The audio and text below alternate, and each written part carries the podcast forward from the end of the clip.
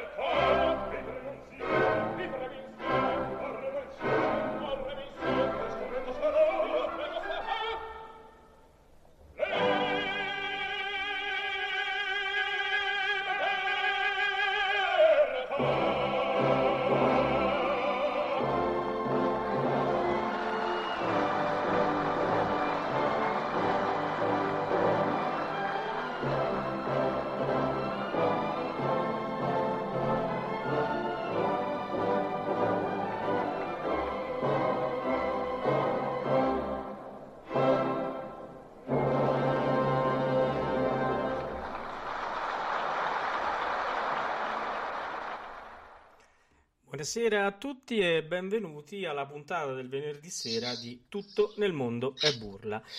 Come avete potuto ascoltare, eh, abbiamo iniziato con eh, È lui, Dio che nell'amma infondere, con Ettore Bastianini, Angelo Loforese, direttore Antonino Votto, Firenze 1956. Quindi, come avrete ben capito, continuano nost- i nostri festeggiamenti per il centenario della nascita di Ettore Bastianini e stasera mm, lo ricordiamo nel ruolo, uno dei ruoli più belli che lui ha, ha eseguito. Eh, infatti la puntata si intitola Ettore Bastianini, Signor di Posa. Puntata che eh, è in collaborazione con l'Associazione Internazionale Ettore Bastianini. Eh, qui con me abbiamo eh, il, diciamo, il, team di tutto nel mondo burla al completo, quindi Chipman, e abbiamo quindi Alvin Valerio. Ciao Valerio. Ciao, buonasera a tutti i nostri ascoltatori. E Simon Max. Ciao Max. Ciao a tutti, buonasera a tutti i nostri ascoltatori fedelissimi ormai da diverso ormai sì. tempo. Oh, allora, prima di dare il via alla puntata, eh, pensate, vi dico solo due date. 11 marzo 1867, 11 marzo 2022. Infatti, eh, proprio l'11 marzo del 1867 a Parigi all'Opera eh, andava la prima di Don Carlo. Guarda caso, Ameria Radio stasera festeggia Bastianini nel ruolo del signor di Posa proprio l'11 marzo del 2022. Pensate alla coincidenza. No, Valerio, neanche ci, no, Ma eh, Ma guarda, eh, ma questo è quando un, eh, ci sono quei casi particolari in cui un cantante comunque nasce per certi versi predestinato per un ruolo e legato in maniera indissolubile a quella parte.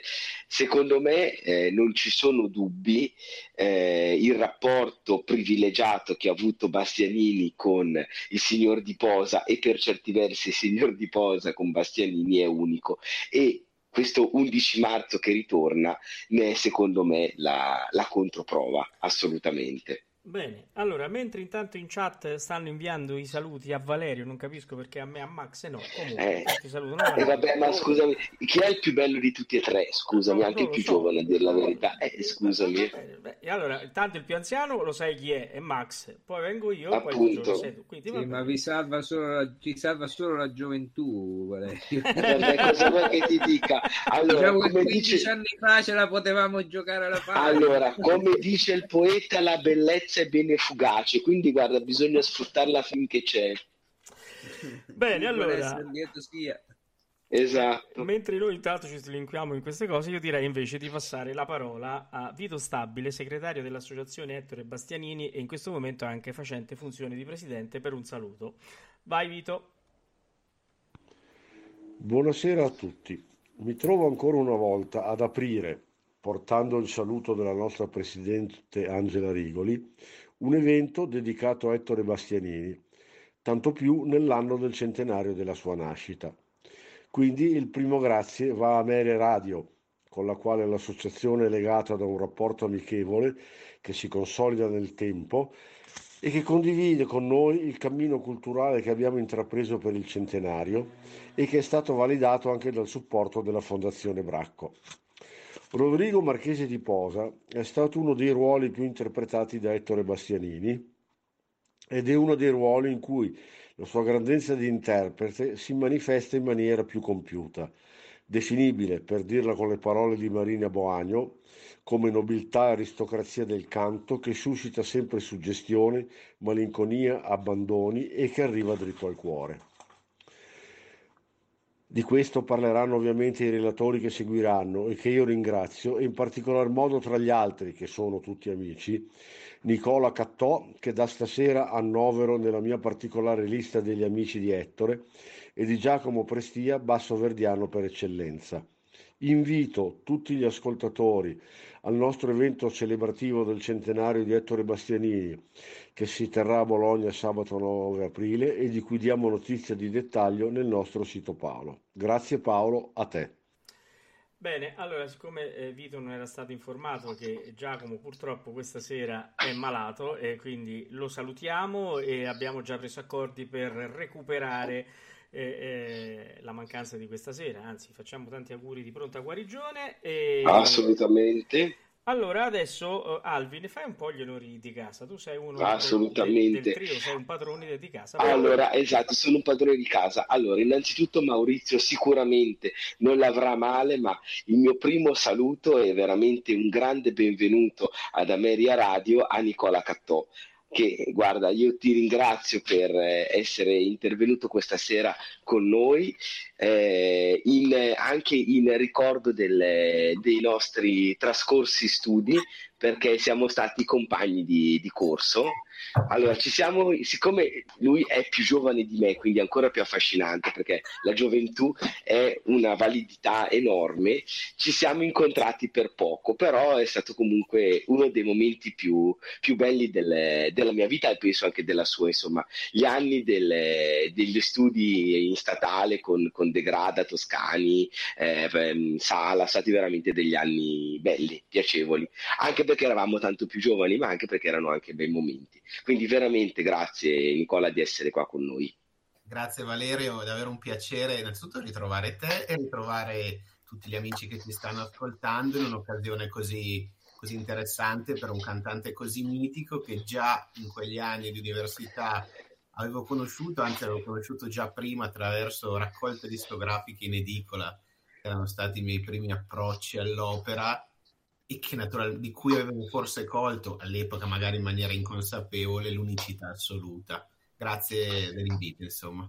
Ma no, ma figurati, è un piacere. E poi evidentemente un grazie a Maurizio che ormai è diventato, diciamo, un, eh, è sempre stato, ma in, in questo anno bastaniniano è ancora più, più forte, un, un, grande punto di riferimento. Quindi grazie per la tua presenza stasera e grazie, grazie per tutto quello voi, che... Ma...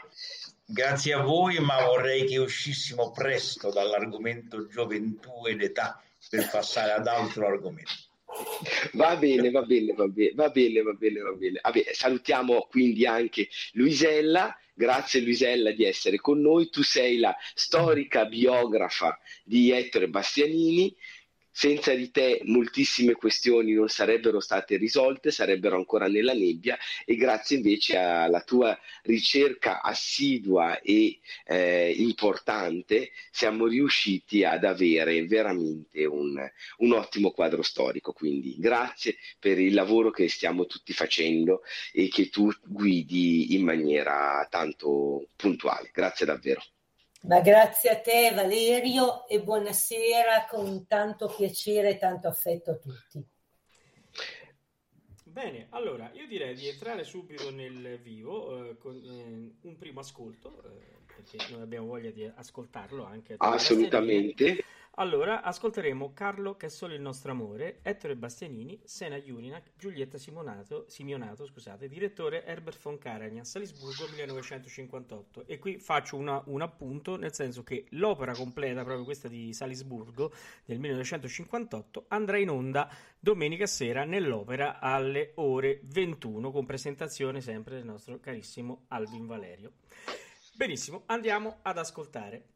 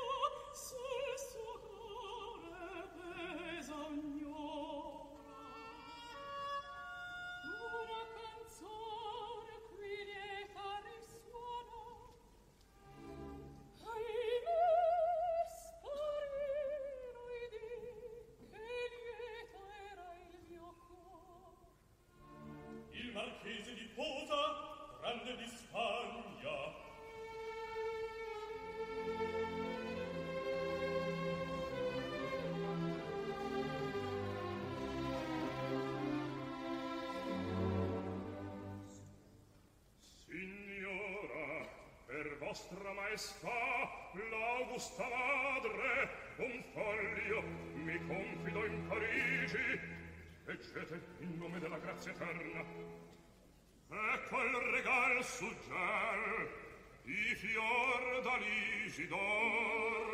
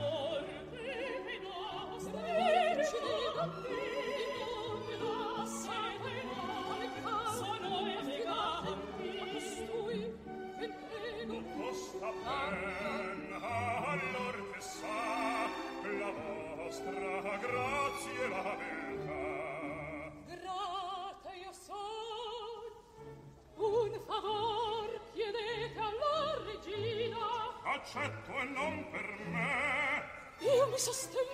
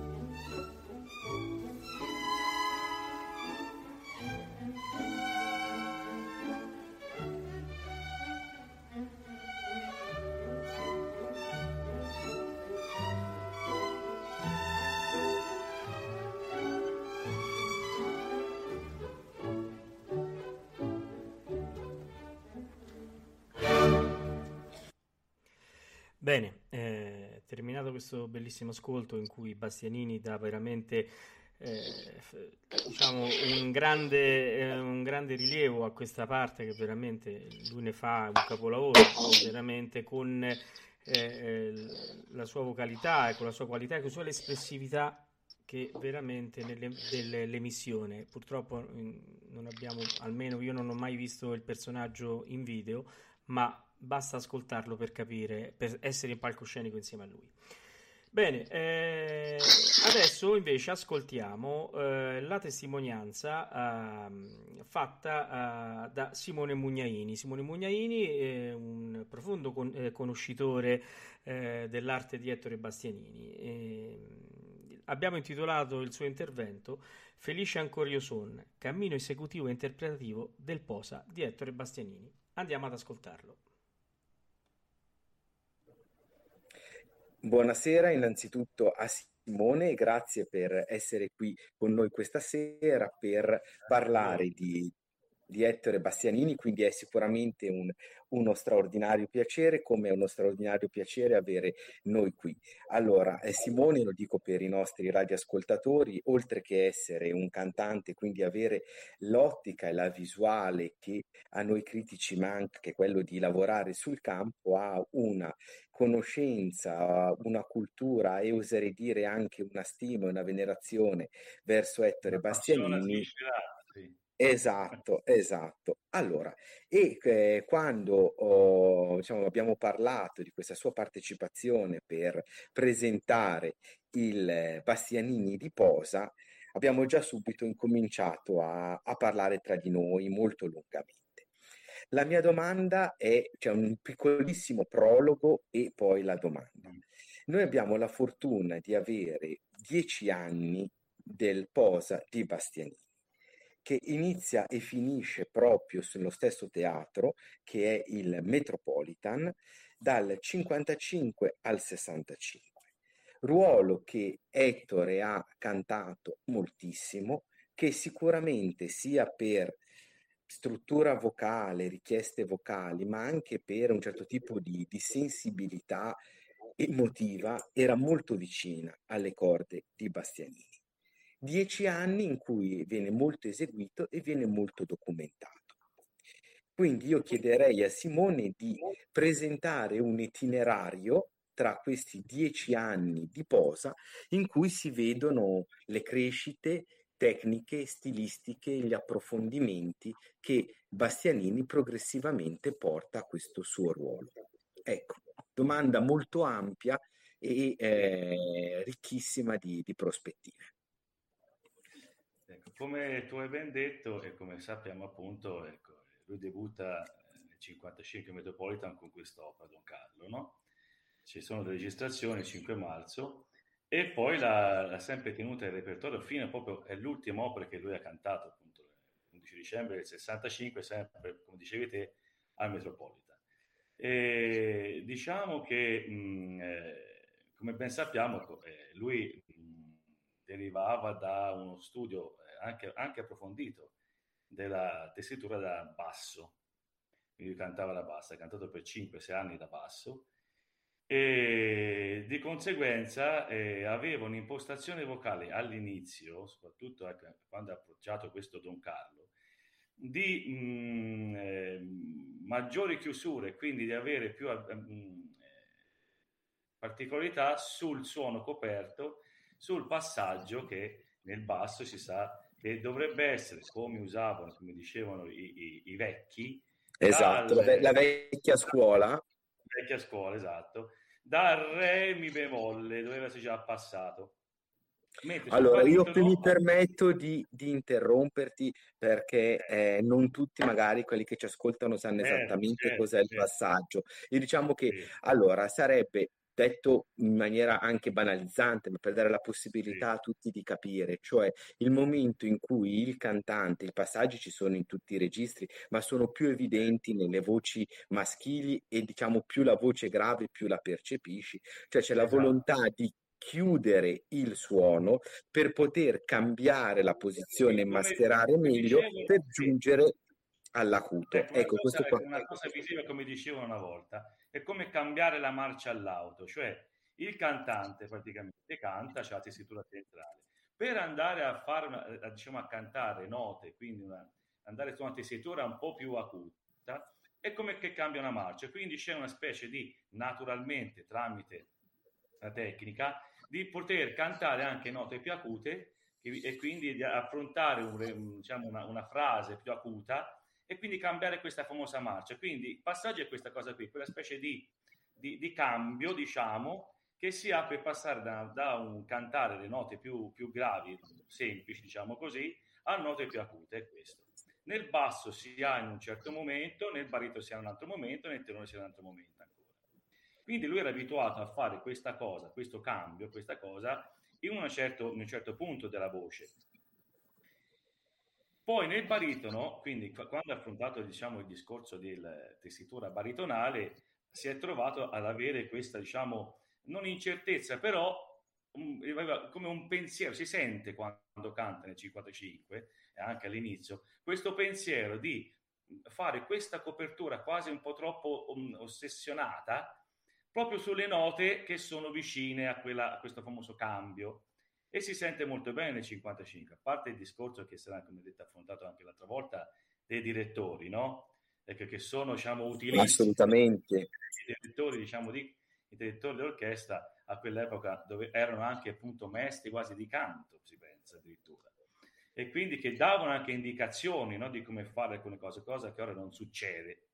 Comunque, dicevo, nel 55, se sentiamo questa registrazione, è un po' acerbo su questa cosa, quindi si sente molto questa specie di, di cambio repentino, questa, questo, diciamo, questo modo di coprire, proprio che si cambia proprio troppo la tessitura, proprio troppo la, la voce, eh, anche se risulta affascinante, no? perché bisogna dire che eh, per chi ascolta anche le prime volte Ettore, eh, si, si, rimane affascinato da questo timbro meraviglioso, c'è poi da fare. Non si sta a sentire se cambia, se non cambia, se fa questa cosa. Questa è una cosa da melomani, da, da chi ha studiato canto, da chi appunto ha una... Certo. Una canto, certo. Beh, ma poi sai, comunque... La percezione non è che ci, cioè, nel senso, la eh, capaci- la grandezza tecnica anche dei primi anni di Bastianini è comunque altissima. E quello che a noi stupisce sempre è il fatto che io ho in mente la prima incisione, che è quella del, del 54 della Dama di Picche. Siamo di fronte, tra virgolette, a un debuttante, perché poi è un anno e mezzo che canta da basso, due anni, insomma, e abbiamo già di fronte un artista di una maturazione globale, anche tecnica, ragguardevolissima. Quindi, cioè, va tutto poi soppesato, evidentemente. Vabbè, se vuoi sentire una registrazione dei, dei, primi anni, proprio che lui è, è quella del 50, dicembre 52, è quello che si va nella Ida, eh? quella che è registrata dalla Remington, che diciamo, questa è proprio dicembre 52, quindi è proprio all'inizio, inizio, inizio.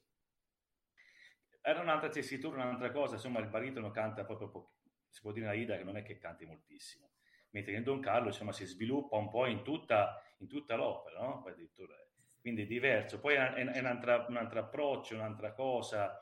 Lui si sente molto ecco, il pathos, ecco, quello gli è rimasto sempre, questa grande forza, questa grande forza dentro, questa energia che aveva di, di, di tormento, si sente sempre, si sente sempre.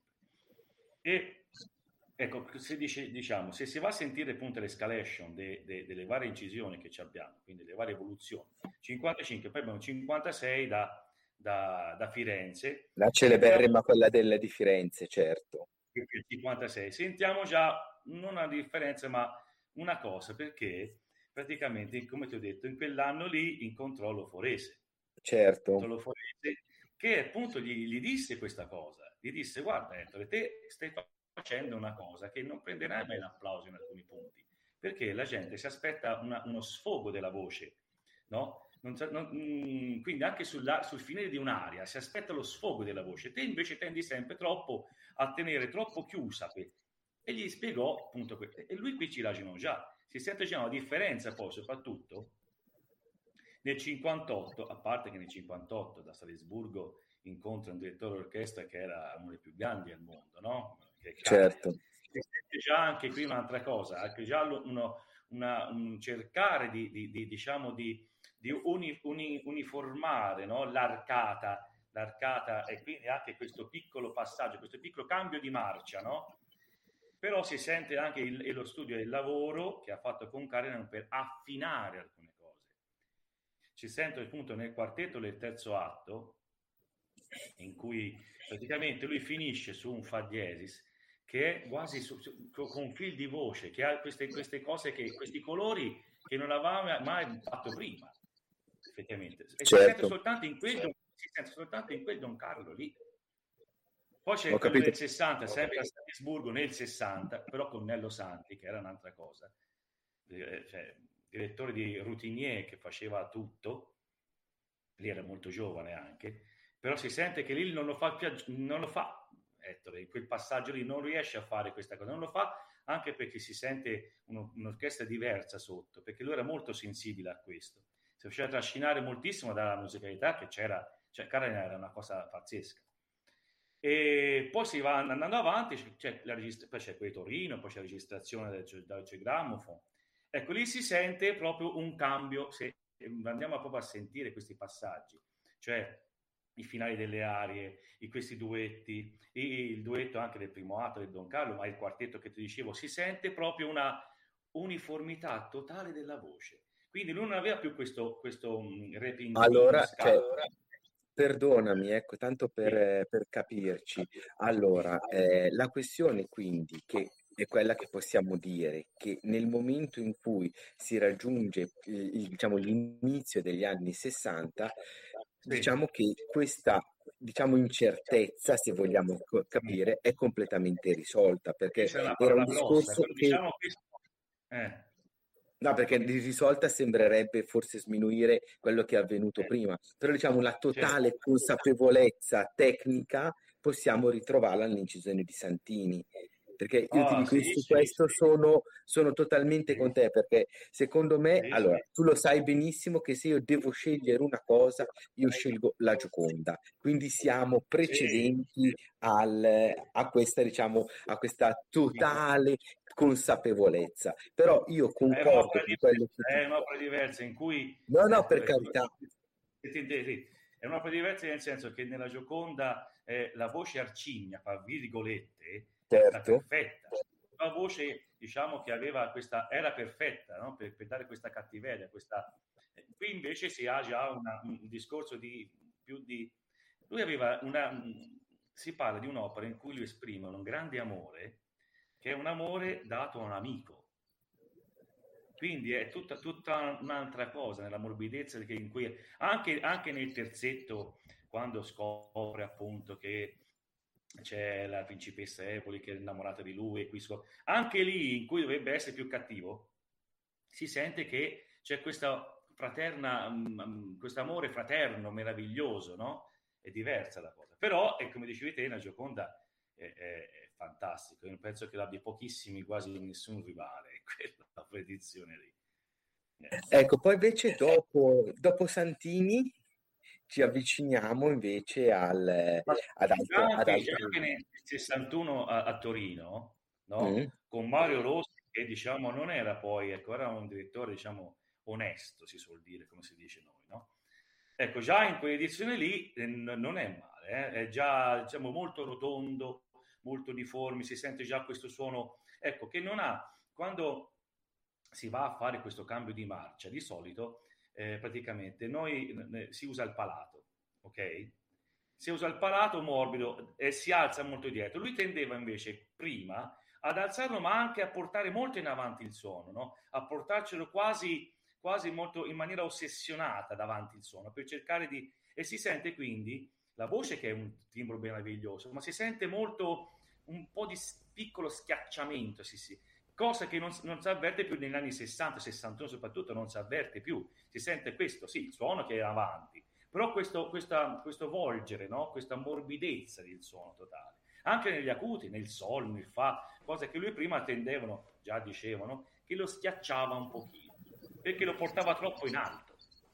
Allora, Certo. eh, volevo intervenire se posso eh, su questo argomento perché io avendo studiato con eh, un allievo di Benvenuto Franci, Ah, ah, eh, c'era questa tecnica proprio che diceva Simone adesso, si chiamava il palatino, cioè praticamente dopo il passaggio per andare sull'acuto c'era una specie di proiezione in avanti eh, Sì. molto spinta dietro il labbro sopra appena sopra i denti che anche negli acuti Sì. permetteva una sventagliata quindi uno, uno sfogo della, della voce che senza quello poco si riusciva e aveva un effetto un po' schiacciamento quell'effetto un Sì, po' di sì. punta di punta molto eccessiva ed era proprio una tecnica del- de- dell'epoca che il mio maestro mi diceva che Benvenuto Franci ce l'ha fatto lavorare tantissimo su questa tecnica ma non solo lui ne parlava anche Gino Sinimberghi che ho avuto l'occasione di sì, conoscere grandissimo tenore, certo, e certo. quindi è- era proprio una tecnica del- dell'epoca e probabilmente Ettore in qualche caso la riproponeva Sì, Eh sì, ma ma è, è quella che diciamo che quella che era in- in- come si suol dire in voga nell'epoca proprio per, per cercare di, di superare l'orchestra, il suono che deve andare sempre avanti, no? esatto la proiezione no? che alcuni, alcuni maestri fanno fare proprio quando si va a- sull'acuto, come per fare questa, questa specie di portare il suono in avanti, di portare giù il labbro sui denti, così, proprio per Sì. dare questa proiezione in avanti ancora maggiore. esatto è vero Capito? Sì, sì, sì, questo sì. Ma ragazzi, io sono, sono, sono, molto contento di questa conversazione perché tra tutto quello che si è detto di Bastianini abbiamo questo tuo intervento che è originalissimo e ti ringraziamo veramente tanto. Bene, eh, ringraziamo Simone Mugliaini e adesso andiamo avanti con il prossimo ascolto che è eh, O Signor di Feandra, Arrivo, Ettore Bastianini, Boris Christoph, direttore Nello Santi, Salisburgo 1960.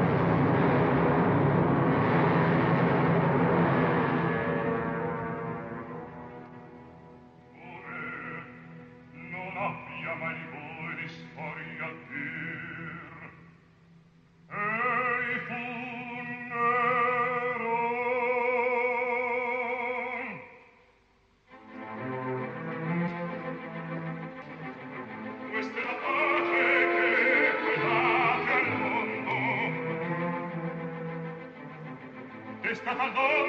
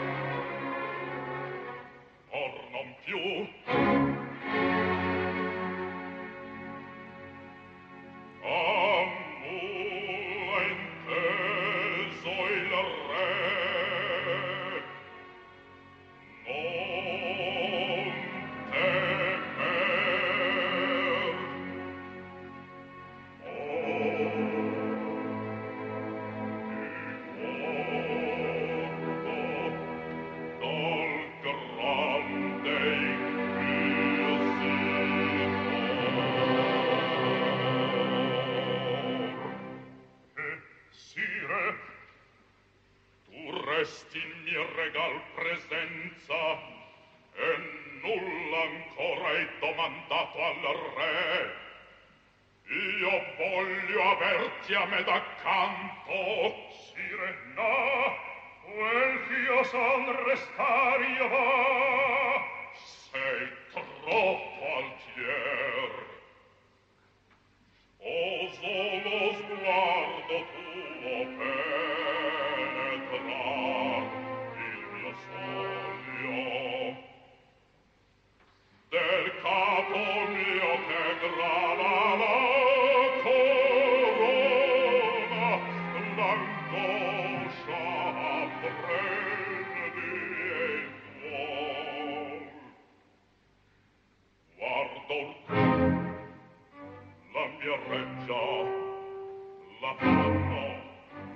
circonda sgraziato genitor sposo in triste ancor. Sire che dite mai? La regina un sospetto mi turba. Mio figlio era l'alma insieme pura la malsa fanciulla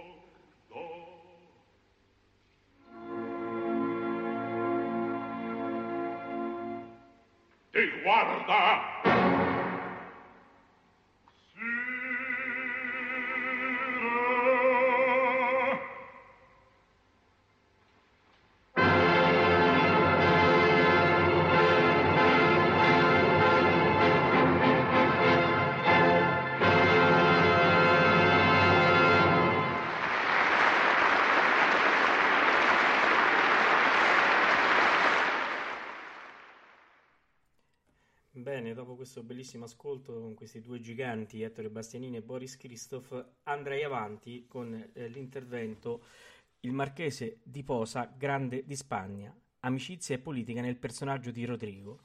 Ad illustrarcelo è Maurizio Modugno. Vai Maurizio. Eccoci. Allora, il problema del Marchese di Posa, Grande di Spagna, ovvero sia di Rodrigo nel Don Carlos, è un grosso problema, perché il personaggio e la sua vocalità sono tra le più complesse del panorama baritonale verdiano e diversa in verità da quella di qualsiasi altra opera. Se pensiamo a Nabucco o pensiamo a Rigoletto o pensiamo a Iago, eh, sono veramente personaggi profondamente diversi da questo. noi che mh, filoni interpretativi abbiamo a proposito, che tipi di soluzione abbiamo a proposito di questo personaggio? Che era un, uno della corte, era un grande di Spagna. Cosa vuol dire un grande di Spagna? I grandi di Spagna sono un catalogo ristretto e che eh, sono quelli che Luigi XIV chiamava i cousin du roi, ovvero sia sono i più vicini al re, le, le grandi case nobiliari come i Posa. Tant'è che eh, Verdi dice che in questo duetto eh, Rodrigo, dopo che eh, Filippo gli ha detto eh, restate, si rimette il cappello. Era, I grandi di Spagna avevano gli, la possibilità di stare a capo coperto davanti davanti al re. Ora, questo personaggio, proprio per questa sua complessità di origine, ma anche poi di comportamenti, Verdi gli ha dato una vocalità che sì, certo, poi ce lo dirà Nicola dopo, eh, veniva un po' su misura eh, sul primo interprete che era Jean-Baptiste Faure, che era un personaggio abbastanza originale, un po' come lo sarà Victor Morel dopo. Ma certamente poi passati i primi interpreti, a qualcuno tocca questo personaggio perché il Don Carlos non è stato poi un'opera di grandissimo repertorio, ma non è mai uscita da repertorio. Ora noi che documentazioni abbiamo e quali filoni abbiamo come preminenti? Io direi che c'è un filone che è riconducibile ai cosiddetti baritoni grand seigneur, ovvero sia ai baritoni che mh, per bellezza di voce, eleganza di portamento, qualità tecniche eccezionali, eh, mettevano in luce soprattutto la signorilità di questo personaggio, soprattutto il suo essere proprio grande di Spagna, eh, senza fermarsi poi troppo ad altre implicazioni eh, che fossero quelle di una vicenda che non dimentichiamoci viene da Schiller, viene dalla storia anche naturalmente, ma che forse richiede di più. Eh, I nomi di, questa, di questo filone, beh, per esempio, pensiamo ad Antonio Scotti, certamente, pensiamo a Giuseppe Cashman. Giuseppe Cashman, che era un baritono romano, nonostante il cognome, ha lasciato un'incisione rarissima proprio di Carlo, che è il nostro amore. E che è un brano, una rogna veramente terribile. Perché? Perché richiede la mezza voce e un legato continuo. Ora questo non l'ha fatto più nessuno. Quell'incisione di Cashman rende anche il trillo che c'è, che nessun baritono esegue, rende quell'esecuzione assolutamente di Carlo che è solo il nostro amore, assolutamente perfetta. Perfetta. Ehm, perché proprio rispetta tutto quello che c'è scritto, compreso un legato che Bastianini appena un pochino fatica e che altri proprio non pensano neanche lontanamente di fare, ma che parlano eh, con molta eh, eleganza e a volte con molta forza, ma non rispettando esattamente la scrittura, come fa Cashman. Chi ha seguito questo filone nel tempo? Beh, io direi che andando avanti negli anni ci siamo un po' ristretti. De Luca certamente, ma con altre, forse con una certa carenza di volume per altri passi, tipo quello del duetto con Filippo che abbiamo appena sentito.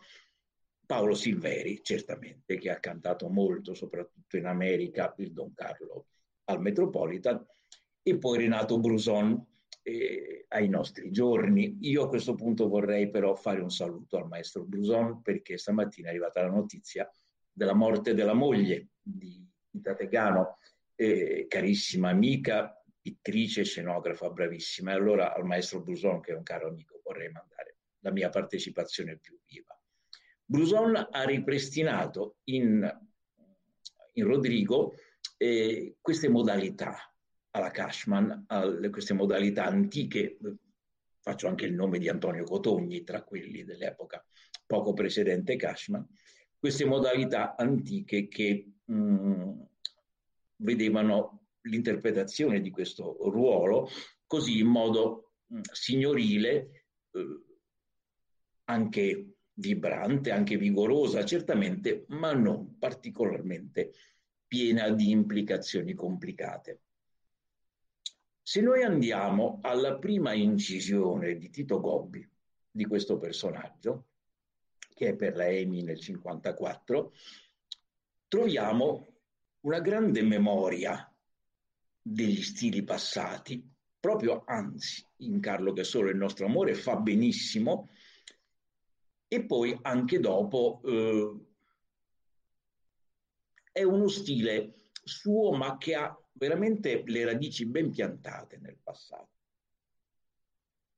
Nel 58 il Don Carlos di Londra, con la regia di Visconti, la direzione di Giulini, un grande cast, soprattutto maschile, Tito Gobbi fa un Rodrigo completamente diverso. Un Rodrigo eh, che si scorda completamente la scuola antica e fa un Rodrigo invasato.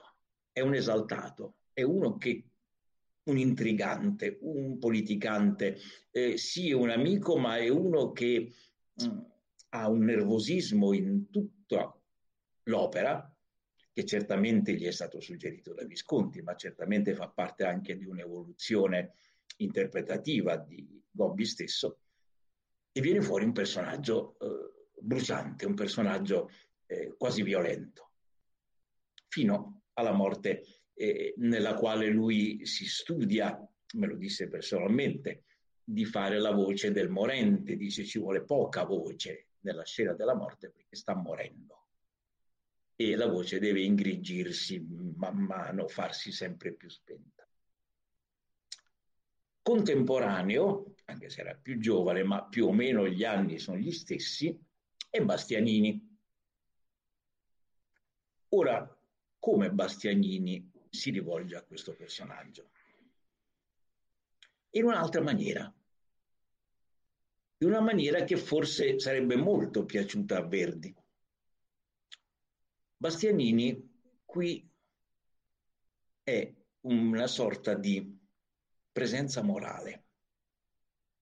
E quando eh, all'inquisitore che gli rimprovera di essersi legato d'amicizia che rimprovera Filippo di aver fatto amicizia con un cospiratore come Rodrigo, e Filippo risponde, uno, ho sempre cercato un uomo, un cuor leale, io lo trovai.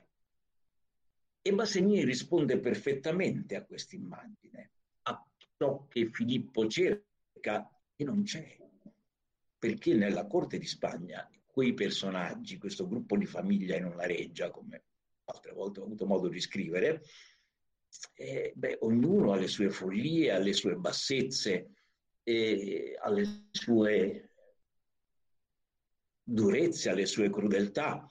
Mm. I personaggi positivi sono pochi. L'unico veramente positivo che sfugge alle regole è il Rodrigo di Bastianini, perché eh, lui esibisce, direi, la sua coscienza morale in una maniera assoluta, in una maniera globale, non c'è spazio per questo. Eh, quando lui dice di essere amico di Carlo, lo è veramente, lo sentiamo, non sta facendo, non si sta servendo di Carlo per le sue manovre politiche, come Bobby potrebbe far sembrare, e non eh, immediatamente si, si mette a disposizione di Filippo per aiutarlo, eh, è un personaggio a tutto tondo, ma straordinariamente etico. E questo, in questo canto eh, molto franco, molto, molto rotondo, molto bello, eh, ma pieno anche di accenti mh, commossi, di accenti anche di stupiti in certi momenti, anche di eh, inflessioni eh, ricche, ma al tempo stesso franche, aperte. Mm, lui è lì, è davanti a noi e non finge, non finge in nessun momento, è veramente un uomo, un cuor leale che si presenta eh, su, alla ribalta nel palcoscenico per dirci ciò che è giusto fare. E quando entra eh, dopo la scenata tra Filippo ed Elisabetta e disse Signore a voi soggetta in metà della terra, ma non, non riuscite a dominare la vostra famiglia in parole povere. E beh, lì si sente una voce, Bastianini lo fa molto bene, eh, ammonitrice, ma al tempo stesso accorata, al tempo stesso è profondamente dispiaciuta per quello che sta accadendo in quella famiglia. Insomma, è l'amico che tutti vorremmo avere, eh, quello che poi alla fine si sacrifica per gli altri. Eh, in fondo, il personaggio di Zurga nei, nei pescatori di perle ne ha un po' figlio eh, o fratello perché siamo contemporaneo. E, ecco, il baritono che si sacrifica, non il baritono cattivo, il baritono buono, qui ha una delle sue epifanie eh, più belle dal punto di vista della scrittura di Verdi, ma anche più belle dal punto di vista dell'interpretazione di Bastianini. Bene, grazie Maurizio di aver disegnato in maniera così eh, partecipata e così puntuale il personaggio di Ettore Bastianini nel Rodrigo di Posa. Bene, eh, andiamo avanti con un altro ascolto. Andiamo a, a, ad ascoltare eh, Che disse mai? Egli è deliro. Ettore Bastianini, Flaviano Labò, Fiorenza Cossotto, direttore Gabriele Santini, La Scala 1961. se voi e niente nero non per fe e mentelier io nel suo cor lessi l'amor ornate a me e isse per te che vuoi dir? oddio so che vuoi dir? sciagurata trema io sono. intimo sì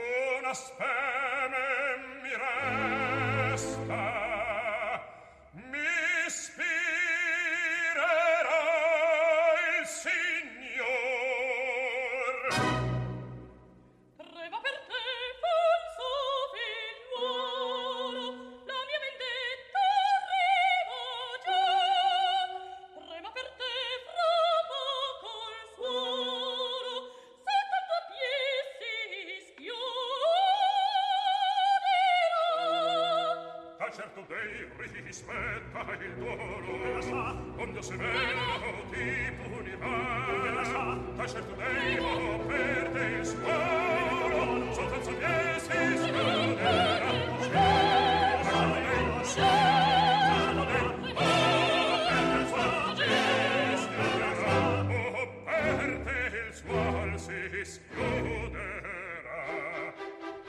Scuderà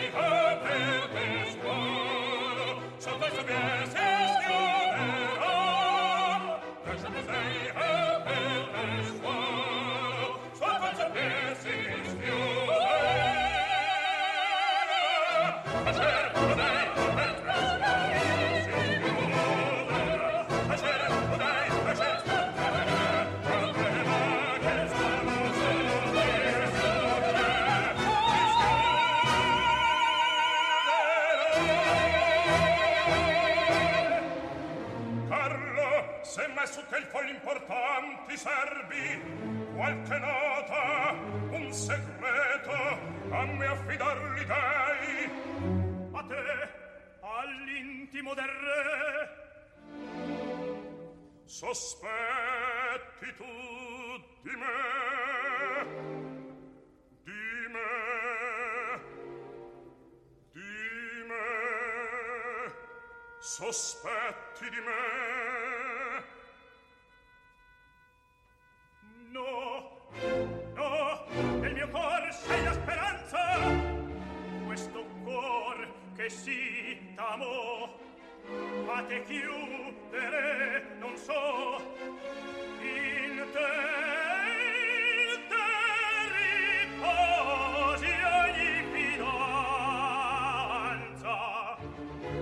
Sì, questi fogli importanti ti do Carlo tu puoi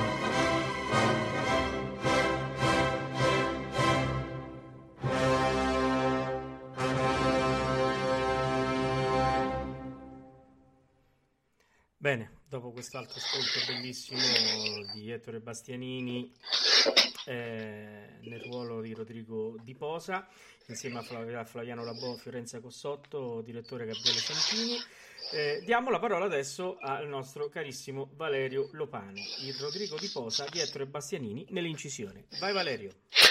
Grazie. Allora, innanzitutto, eh, come abbiamo visto, eh, è un ruolo che Ettore Bastianini attiene in repertorio per dieci anni. Il, il- debutta nel, il 28 gennaio del 55 e proprio nel, nel dicembre del 65 concluderà la sua carriera proprio con, eh, con eh, Rodrigo Di Posa.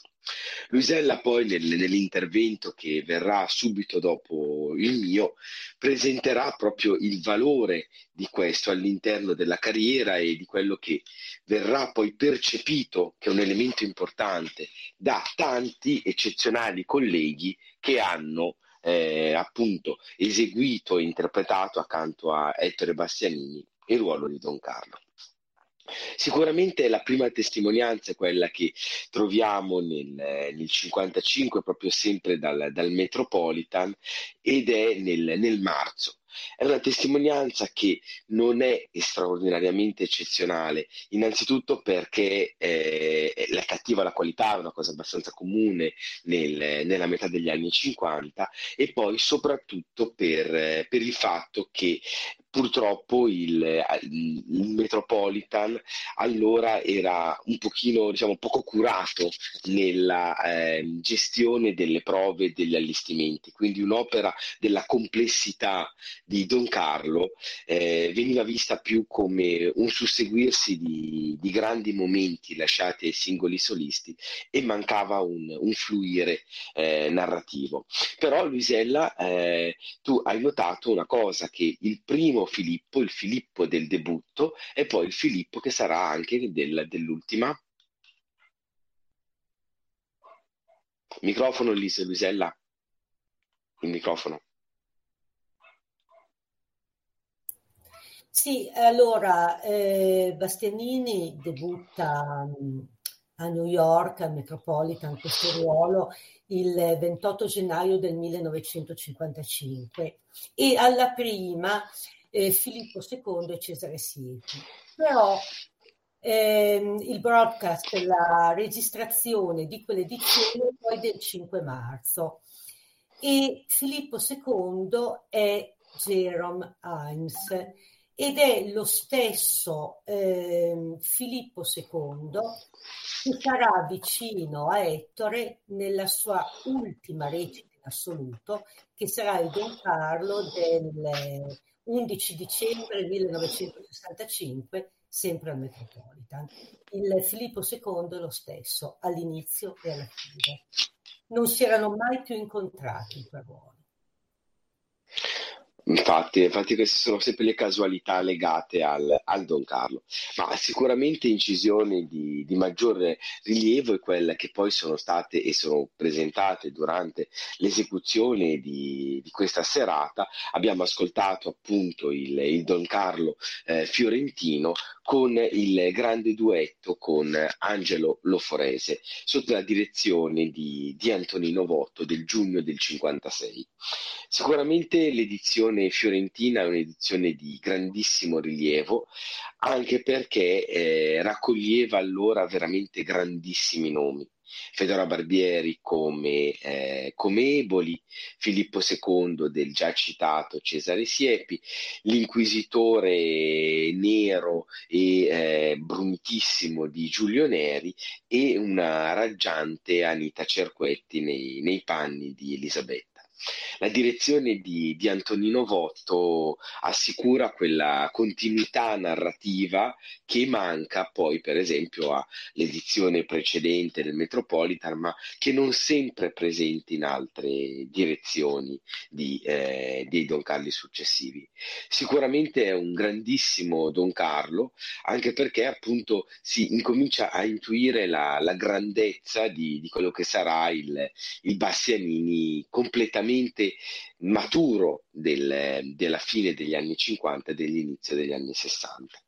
È interessante, io ho avuto la fortuna di, di conoscere abbastanza bene Angelo Loforese che ci ha lasciato a, a cent'anni compiuti recentissimamente e mi disse che quando ci fu l'occasione di, di andare a, a fare l'audizione con, con, il maestro Votto, in maniera abbastanza insperata lui fu, fu preso e eh, lui disse ma io mi resi conto di essere in mezzo a questi artisti eccezionalmente straordinari e io ero era insomma un cantante che ancora stava acquisendo il, la sua visibilità all'interno del, del, panorama lirico e infatti fu un, um, un allestimento particolarmente caro ad Angelo Loforesi.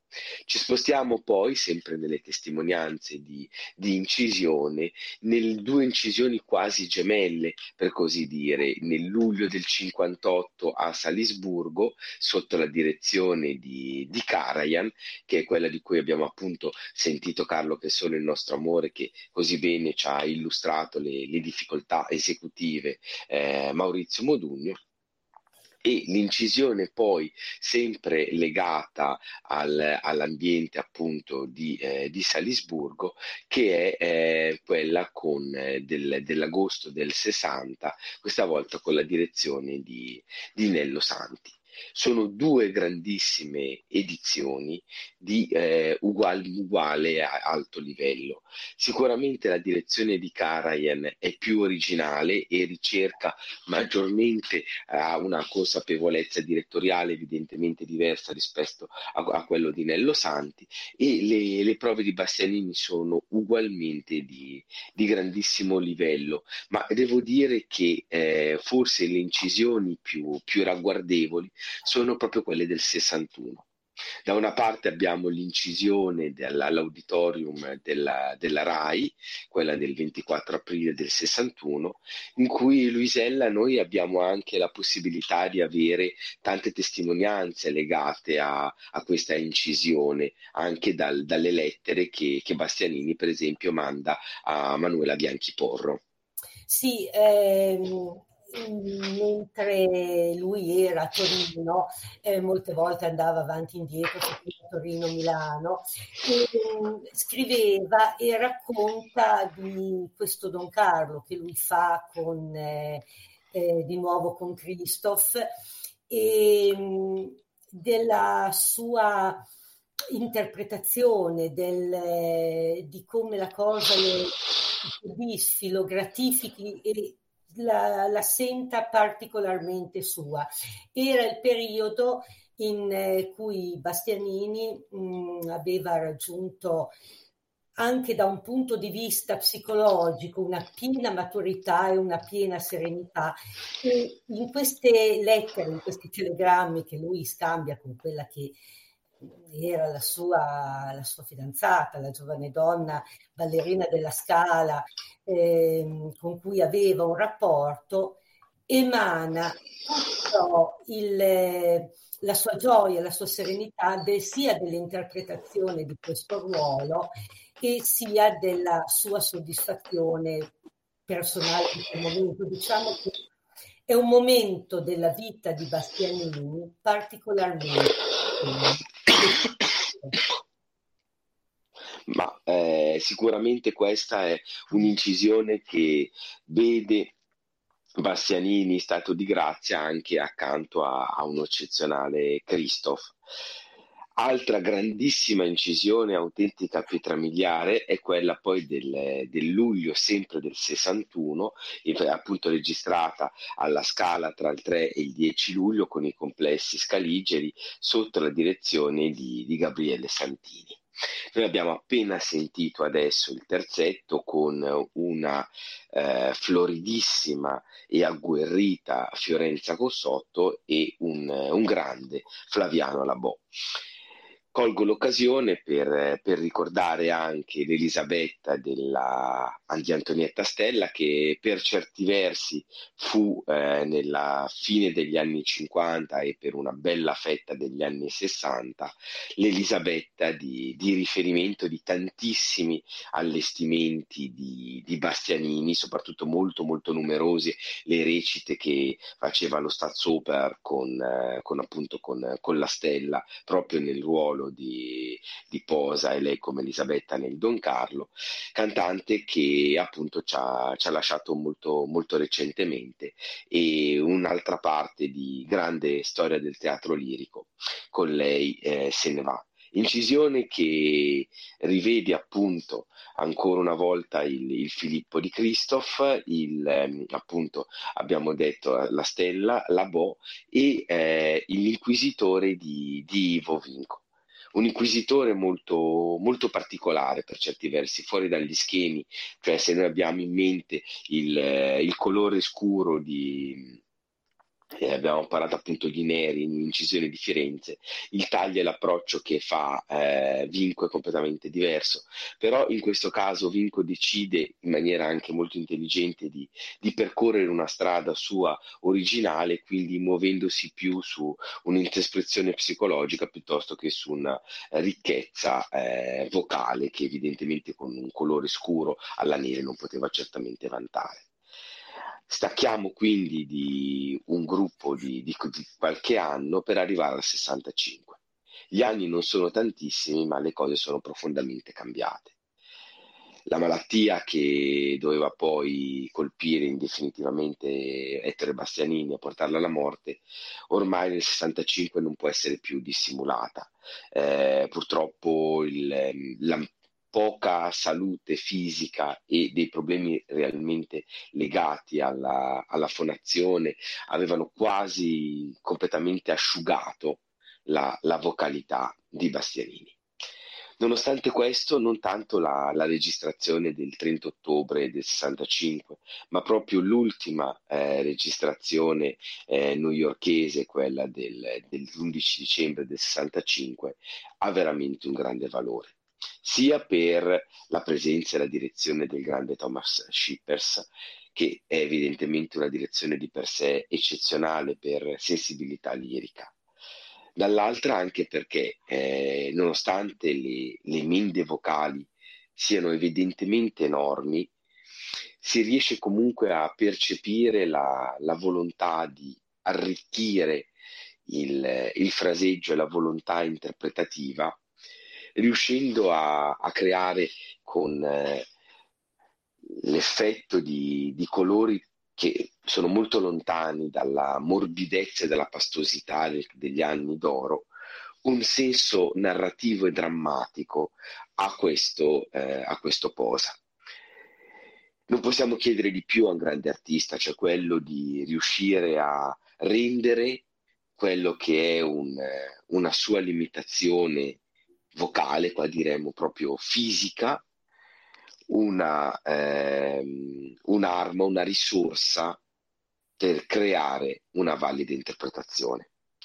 Quello che viene da dire, ma è una questione che tocca Don Carlo, ma amplia un po' il discorso su tutta la, l'ultimissima parte della carriera di Ettore Bastianini, diciamo dal, dal 63 in poi, dal momento in cui viene fatta la diagnosi. Quello che mi viene da pensare in questi ultimi mesi in cui stiamo lavorando con, con Maurizio e con Luisella su, su Ettore Bastianini è quello di avere percepito che forse la evidente riduzione delle mere qualità vocali hanno spinto Bastianini a una maggiore eh, introspezione eh, nella ricerca del fraseggio. E quindi diciamo che forse questa potrebbe essere una reale nuova chiave di lettura. E con questa proposta appunto di, di approccio vocale lascio appunto la, il, prossimo, il, prossimo, ascolto che proprio è, è quello legato a questa celeberrima edizione dell'11 dicembre assieme a Maledetto, Sospetto Fatale.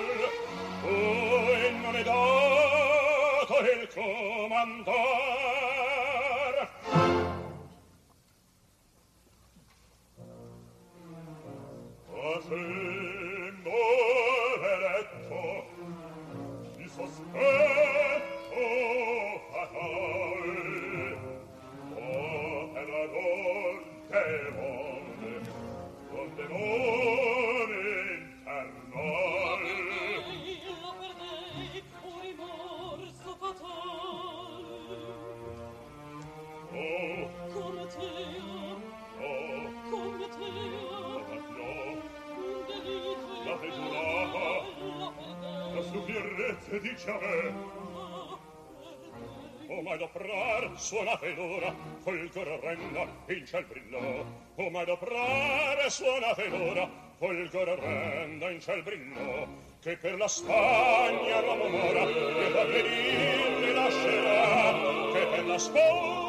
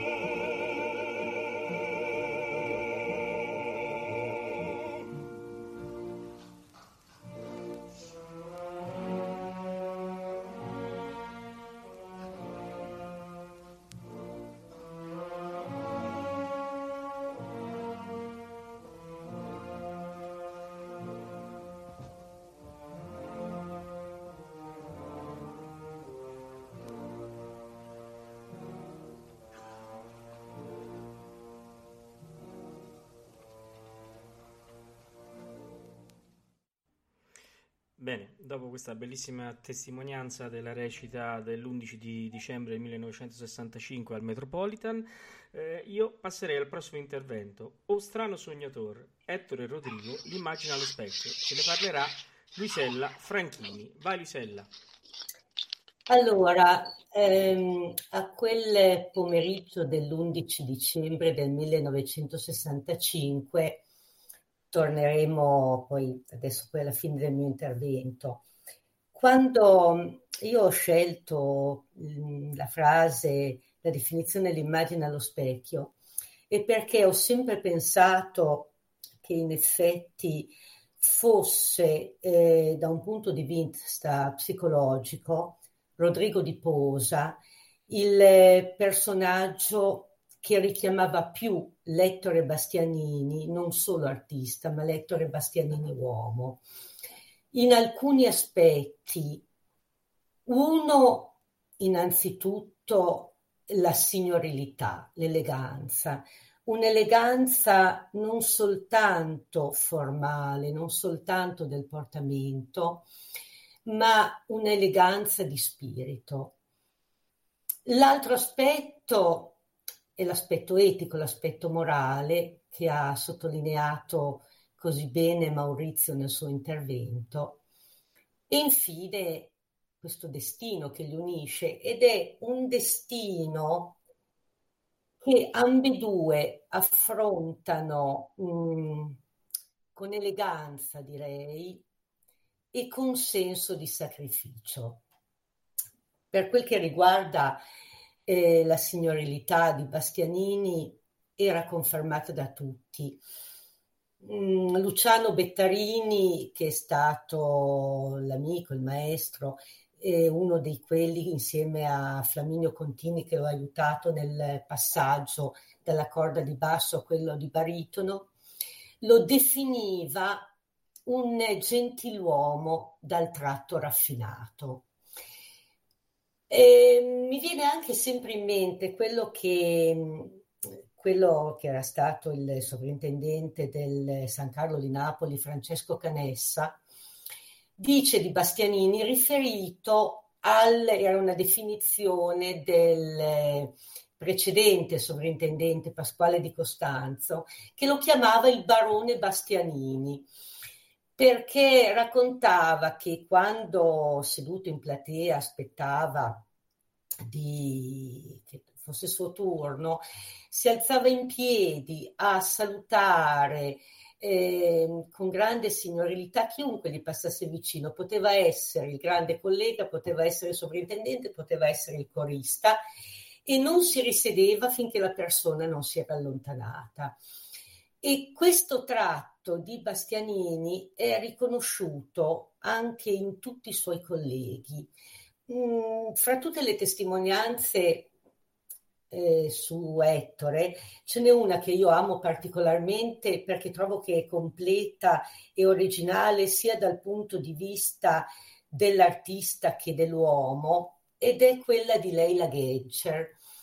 Genscher Leila Genscher ricorda le due Elisabette che lei ha fatto vicino a Bastianini, una nel 60 e una è l'ultima, quella del 1963.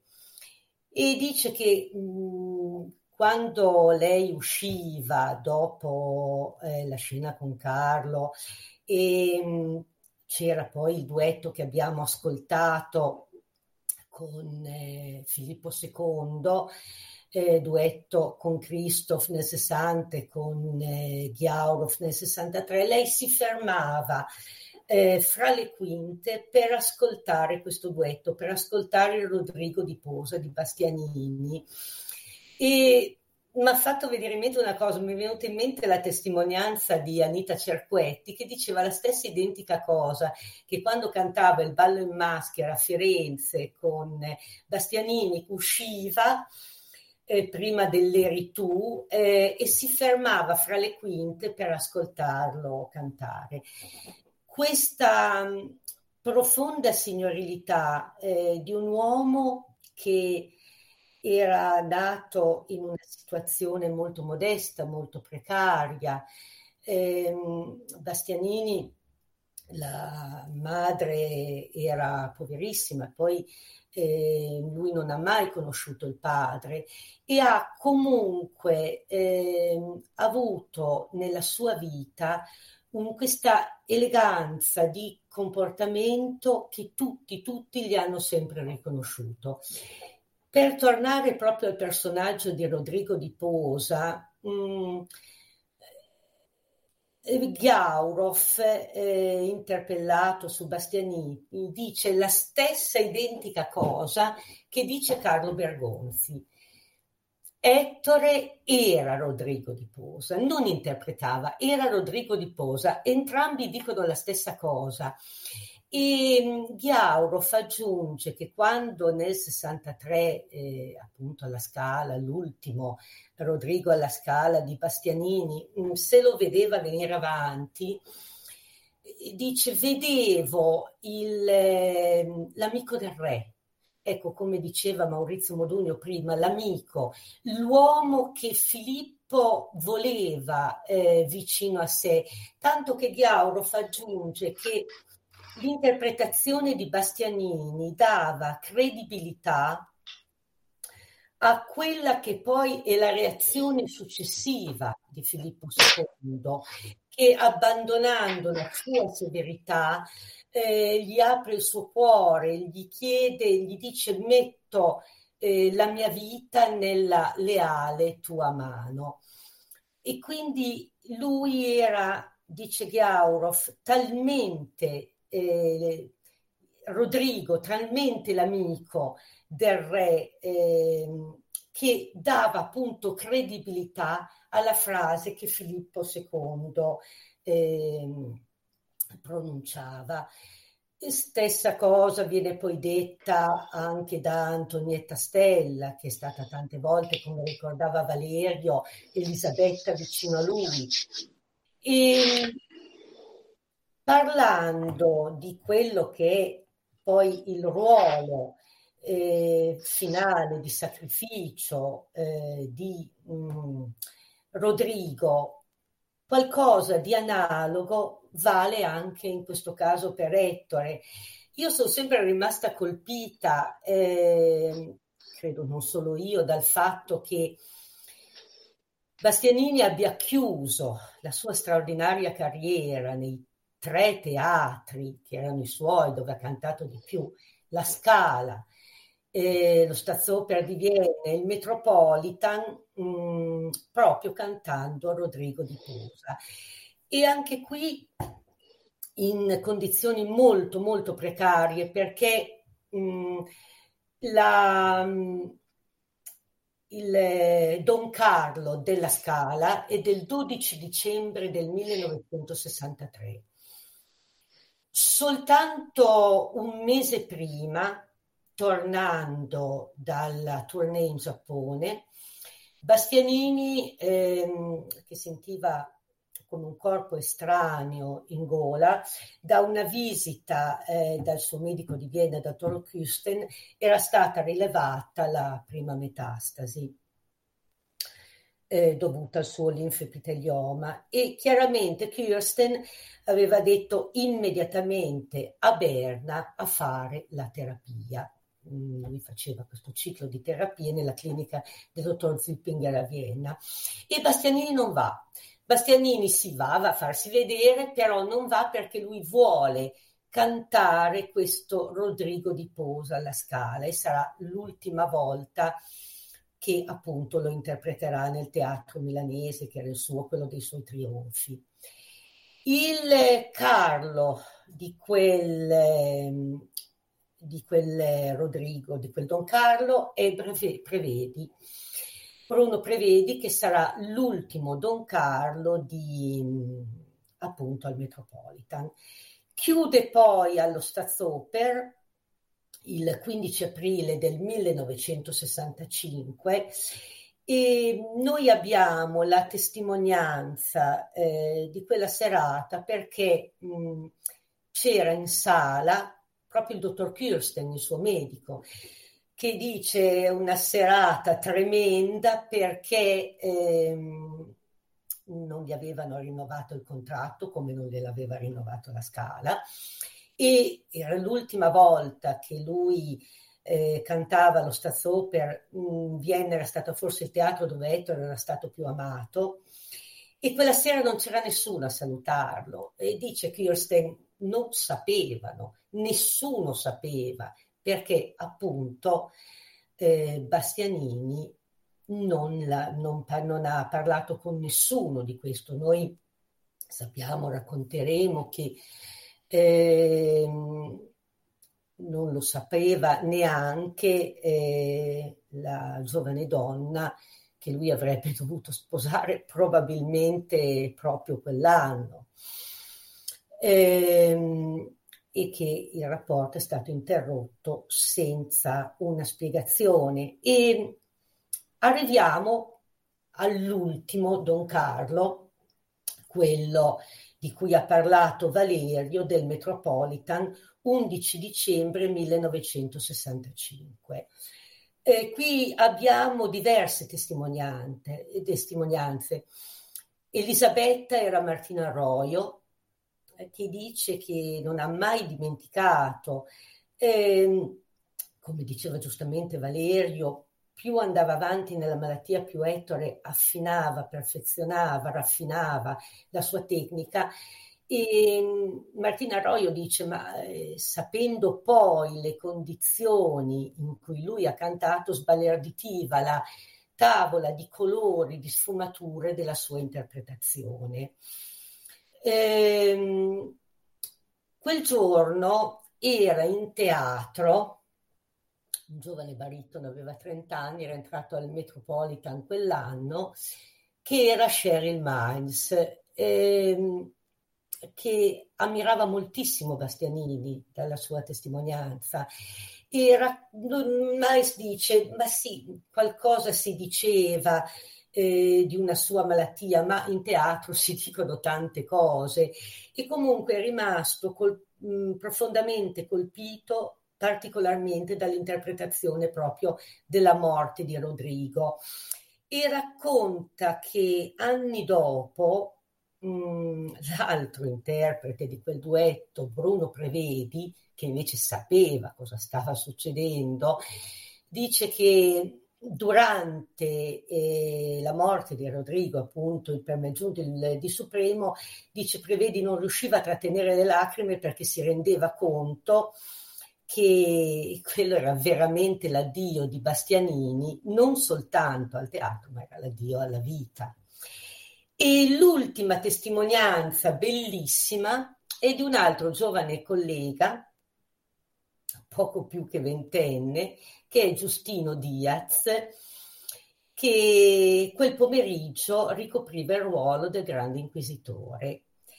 E Diaz racconta, eh, fa, io non sapevo nulla della malattia di Ettore, la sua tristezza la si coglieva, ma non ne sapevo nulla, e racconta che quando esce al proscenio per gli applausi il Metropolitan lo adorava, dice Diaz, quando rientra per l'ultima volta eh, prende in mano l'orlo del, del sipario, lo bacia e se ne va. E quello probabilmente era l'ultimo, l'ultimo saluto eh, di Bastianini alla sua arte e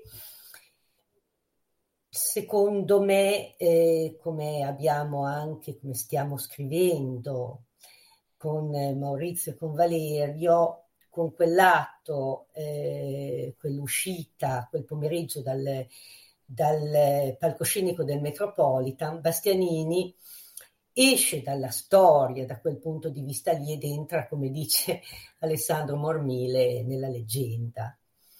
E, ehm, mai come in quel momento l'identificazione con Rodrigo di Posa è stata così, così pregnante, così assoluta.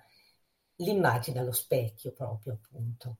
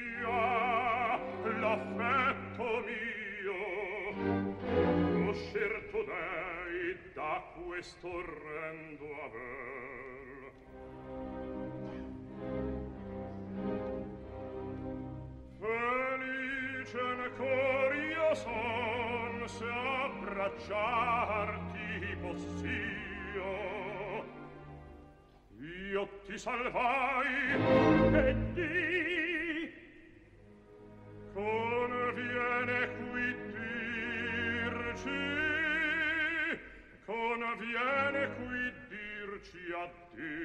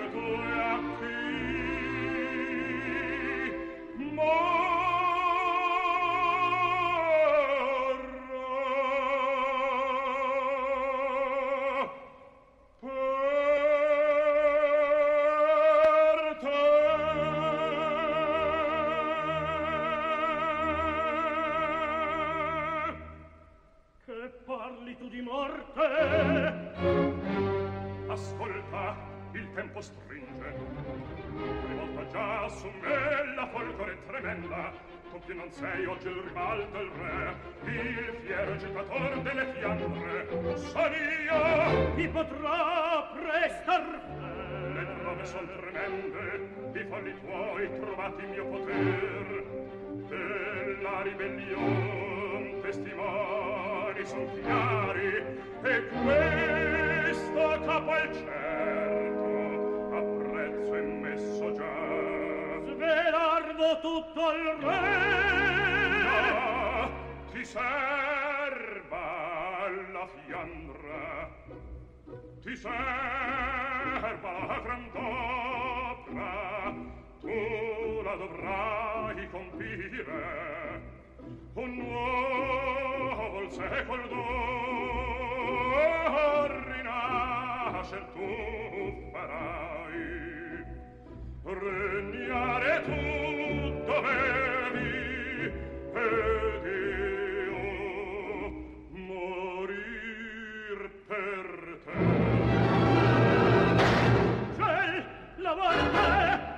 manchi mai per me. La vendetta del re tardare non potea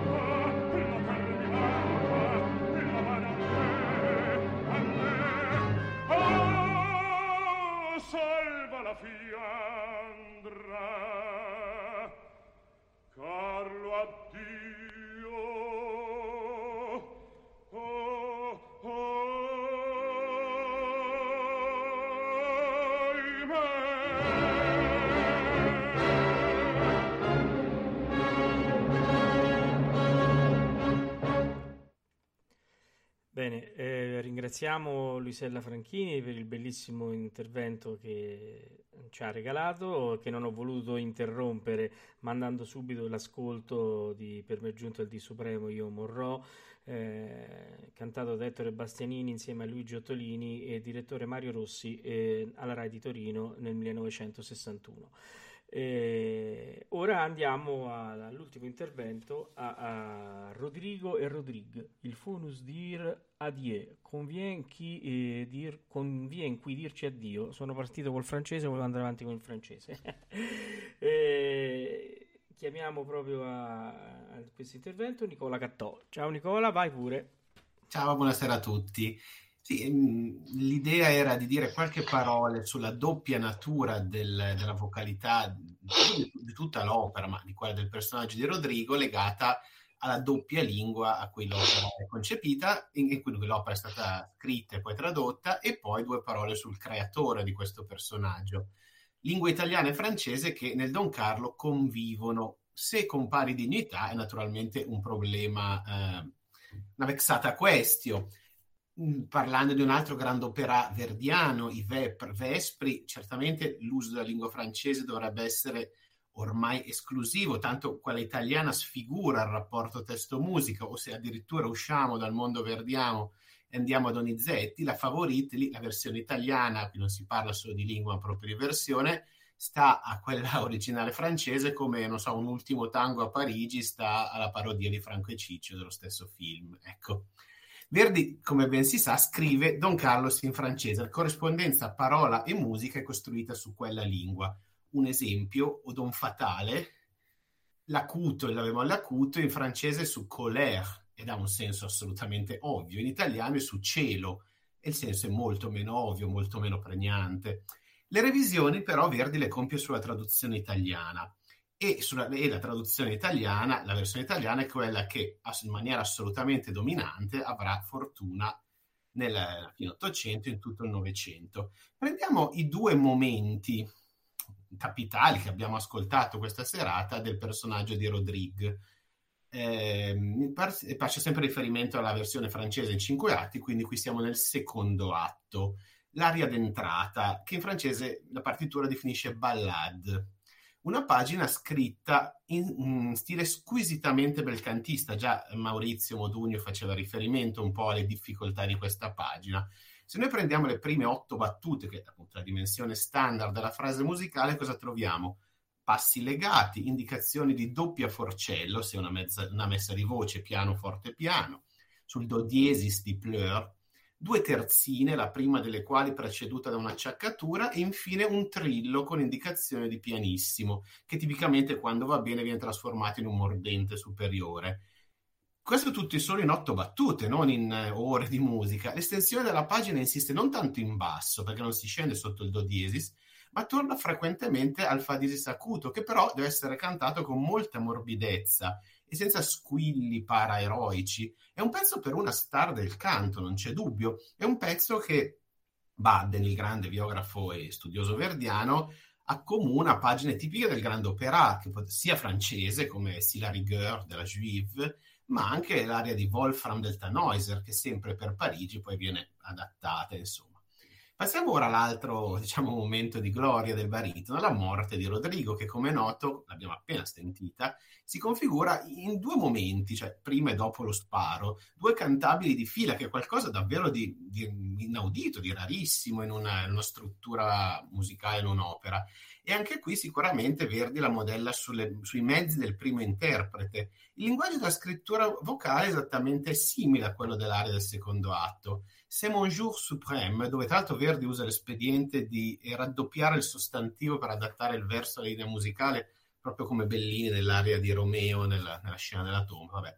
Vediamo ancora l'ampio legato con questi baritoni del fiato, form, eh, richiedono un fiato lunghissimo, beh, famoso l'esempio uscendo dal mondo bastianiniano di Cappuccilli, che si era formato facendo il sub e che amava unire le due frasi della morte di Rodrigo. Ancora la salita all'acuto sul Fa 3 Du, siamo in Mi bemolle maggiore qui, il trillo di Ossiel, Insomma, gli elementi sono più o meno gli stessi. Se noi dobbiamo trovare, giustamente, come diceva Maurizio Modugno, un antecedente nella scrittura del baritono verdiano, faremo fatica a trovarlo. Semmai potremmo pensare a qualcosa di Montfort dei Vepr, non a caso altro eh, grande opera eh, parigino. Insomma, è un tipo di scrittura molto lontano dalla tradizione verdiana italiana e che nel suo andamento incorpora in sé le sonorità nasali, l'emissione che comporta la, la lingua francese è un fatto che va considerato e che però è tutt'oggi è per niente, come dire, un dato di fatto. Eh, pochi anni scorso, due anni fa, Ludovic Tessier ha pubblicato un disco per Sony dedicato a Reverdiani. Ha inciso la morte di Rodrigo in italiano e in francese. Poteva essere uno, un'idea geniale, anche perché Tessier è un grande baritono verdiano ed è ovviamente madrelingua francese. Bene, neanche lui ha saputo trovare dalle differenze linguistiche un adeguato stile di canto che corrispondesse al tipo di sonorità che le due lingue impongono. È un, tentativo fallito e questo è molto significativo. Ma che voce si richiede? Si richiede una voce di baritono chiaro, formato al bel canto e con un giusto equilibrio fra la nitidezza della dizione, che è tipica della scuola francese, e l'insistenza invece è sul, diciamo, sul prima la musica, per usare una famosa citazione, che viceversa è molto italiana. Allora, ma chi era questo, questo primo interprete del ruolo? Era un personaggio molto importante, non solo per, eh, come cantante, si chiamava Jean-Baptiste Faure, Faure non Fauré, quello il compositore, nato nel 1830, quindi aveva 37 anni alla prima del Don Carlo. Vivrà tantissimo, eh, morirà nel 14 e farà in tempo a incidere, in, diciamo intorno al 1900-1901, non è sicurissima la data, due brani per la nascente, come dire, discografia e si possono ascoltare, li potete ascoltare anche su YouTube mm, per farla molto semplice. Un piccolo estratto dall'aria di Alphonse della Favoriti Donizetti, dico un estratto è una specie di bigino che in due minuti condensa tutta l'aria, e poi la canzone di Natale, Mini Chrétien, che proprio lui porterà alla fama, una canzone tuttora celeberrima, Natale in varie lingue.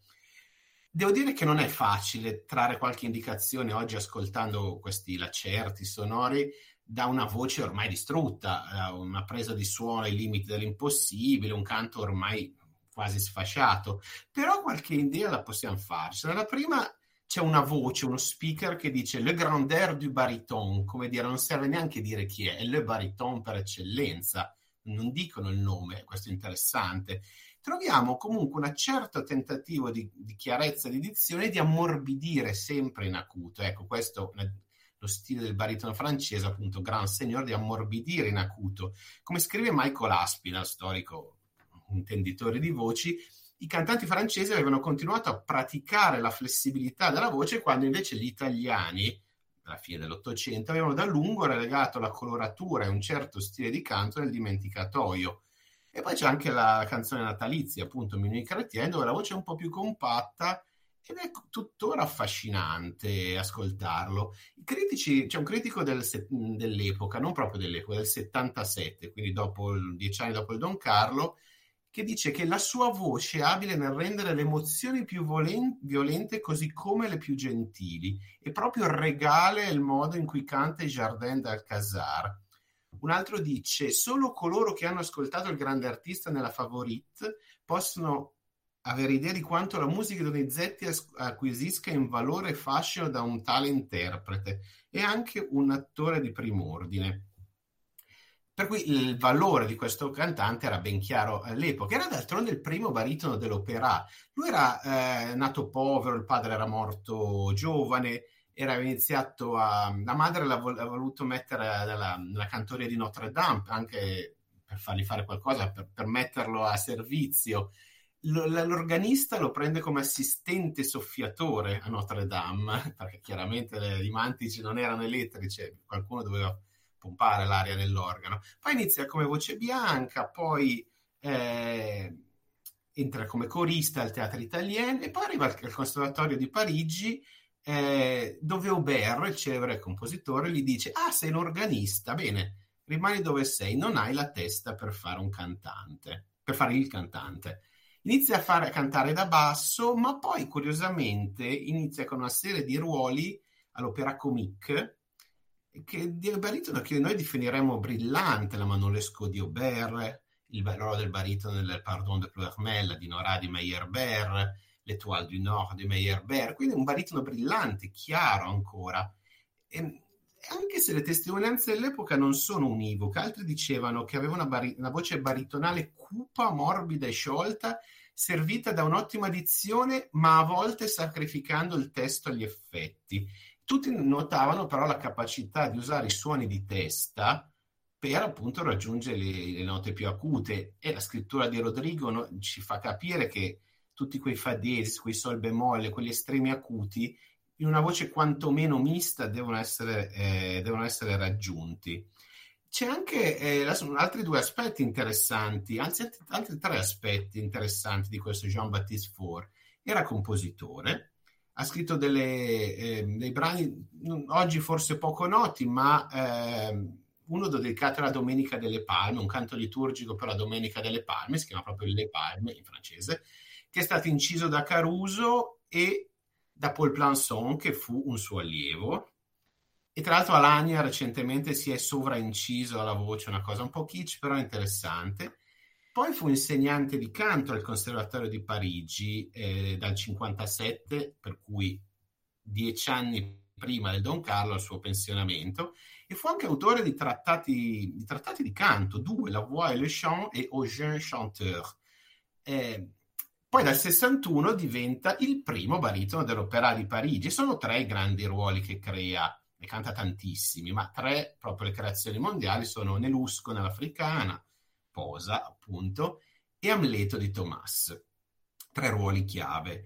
Agli alcuni ruoli come Don Giovanni, ma anche di Noralda, addirittura canta sia la versione italiana che la versione francese. Eh, anche questo è interessante, non di Don Carlo però. C'è, c'è un ultimo aspetto della, del, per dare idea di quanto era affascinante questo personaggio. Fu un grande collezionista d'arte, fu una specie di mentore degli impressionisti e infatti il suo unico, comunque il più celebre ritratto, è fatto niente meno che da Manet, che lo, lo dipinge nel ruolo di Amleto. Fu un grande, eh, competente esperto d'arte. C- come cantasse, o al di là di questi due estratti sonori, però era molto anziano, era, abbiamo poche indicazioni, però lo possiamo capire attraverso i due allievi di, di Faure, che sono il basso Paul Plançon, che aveva proprio dichiaratamente modellato il suo modo di canto su eh, Faure, e Jean Lassalle, che fu dopo di lui il baritono principale di, dell'Opera di Parigi. Da poco, un paio d'anni, un anno, è uscito per Marston un cofanetto di tre CD dal titolo 19th Century French Baritons, in cui proprio possiamo sentire molti esempi preziosi, soprattutto di Lassalle.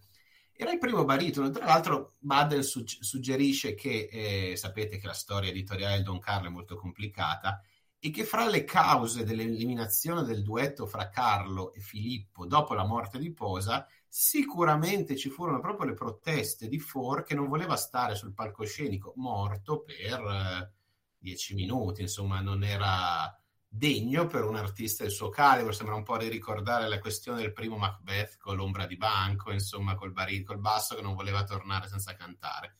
Ecco, detto tutto ciò, è chiaro che la voce di Bastianini, ma non solo di Bastianini, come diceva benissimo Maurizio prima, sembra lontana da questa descrizione, ma questo si spiega col fatto che la vocalità di Rodrigue, francese, si è praticamente estinta con un certo tipo di canto baritonale alla francese. Quella di Rodrigo Marchese di Posa ne ha preso alcuni assunti, ma poi li ha sviluppati per tutto il Novecento verso un'alta direzione, probabilmente non quella intesa da avere, no, certamente non quella che si praticava nella Francia del tempo, ma comunque assolutamente lecita storicamente e molto interessante artisticamente.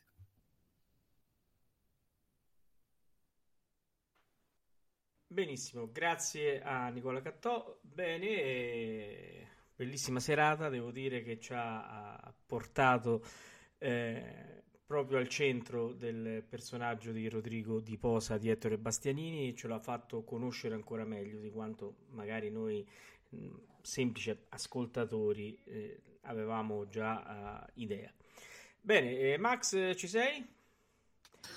Sì, ci sono, eh, ecco. ho ascoltato con moltissimo interesse tutti gli interventi e faccio i complimenti a tutti i partecipanti questa eh, conferenza che abbiamo proposto in Amaria Radio. Eh, quindi è stato un approfondimento importante e, e, di un personaggio che Ettore Bastianini ha interpretato che potrebbe essere anche considerato il eh, ruolo principale che lui ha, ha, cantato, cioè il ruolo dei ruoli, ecco, di, poi insomma ne ha fatti tanti altri ad altissimi livelli, però ecco probabilmente questo è stato uno dei ruoli principali eh, nei quali abbiamo potuto ascoltarlo. Eh, purtroppo noi solamente in eh, vinile, in, CD, in disco, eh, non eh, presenti. Bene, eh, allora... Vorrei dire una cosa, vorrei dire vai, una cosa. Maurizio, vai, vai, vai. e mi è parsa molto interessante tutta la serata e se Luisella volesse eh, lei che è come dire la nostra maga, eh, realizzare di tutto questo gli atti, perché abbiamo, noi abbiamo fatto un convegno stasera, non abbiamo fatto un incontro eh, così, casuale, abbiamo fatto un piccolo convegno. E allora magari se lei ci, con comodo suo, ci, fa, ci sbobina tutto questo, poi lo mettiamo a posto e ci facciamo un quadernetto, perché mi sembra molto molto interessante, a partire dall'intervento di Nicola, giù giù giù, e poi l'intervento di Nicola. In realtà andrebbe per primo, però eh, l'ho trovato molto interessante e molto costruttivo anche, credo, proprio per quello che riguarda non solo Bastianini sicuramente, ma proprio per la storia dell'interpretazione di quest'opera che personalmente amo moltissimo. Sono pienamente d'accordo con Maurizio. Eh, con cui mi trovo anche d'accordo sul fatto che è una delle opere che preferisco. Eh, quando mi, mi, si parla di Verdi, dice che vuoi ascoltare, la prima cosa che mi viene in mente è Don Carlo e soprattutto eh, l'interpretazione di Ettore Bastianini è nel, è nel mio cuore. Valerio, che fai? Io sono mm, molto contento, è stata veramente una bella serata di alto livello. Io ringrazio evidentemente Nicola per questo suo inquadramento, inquadramento storico.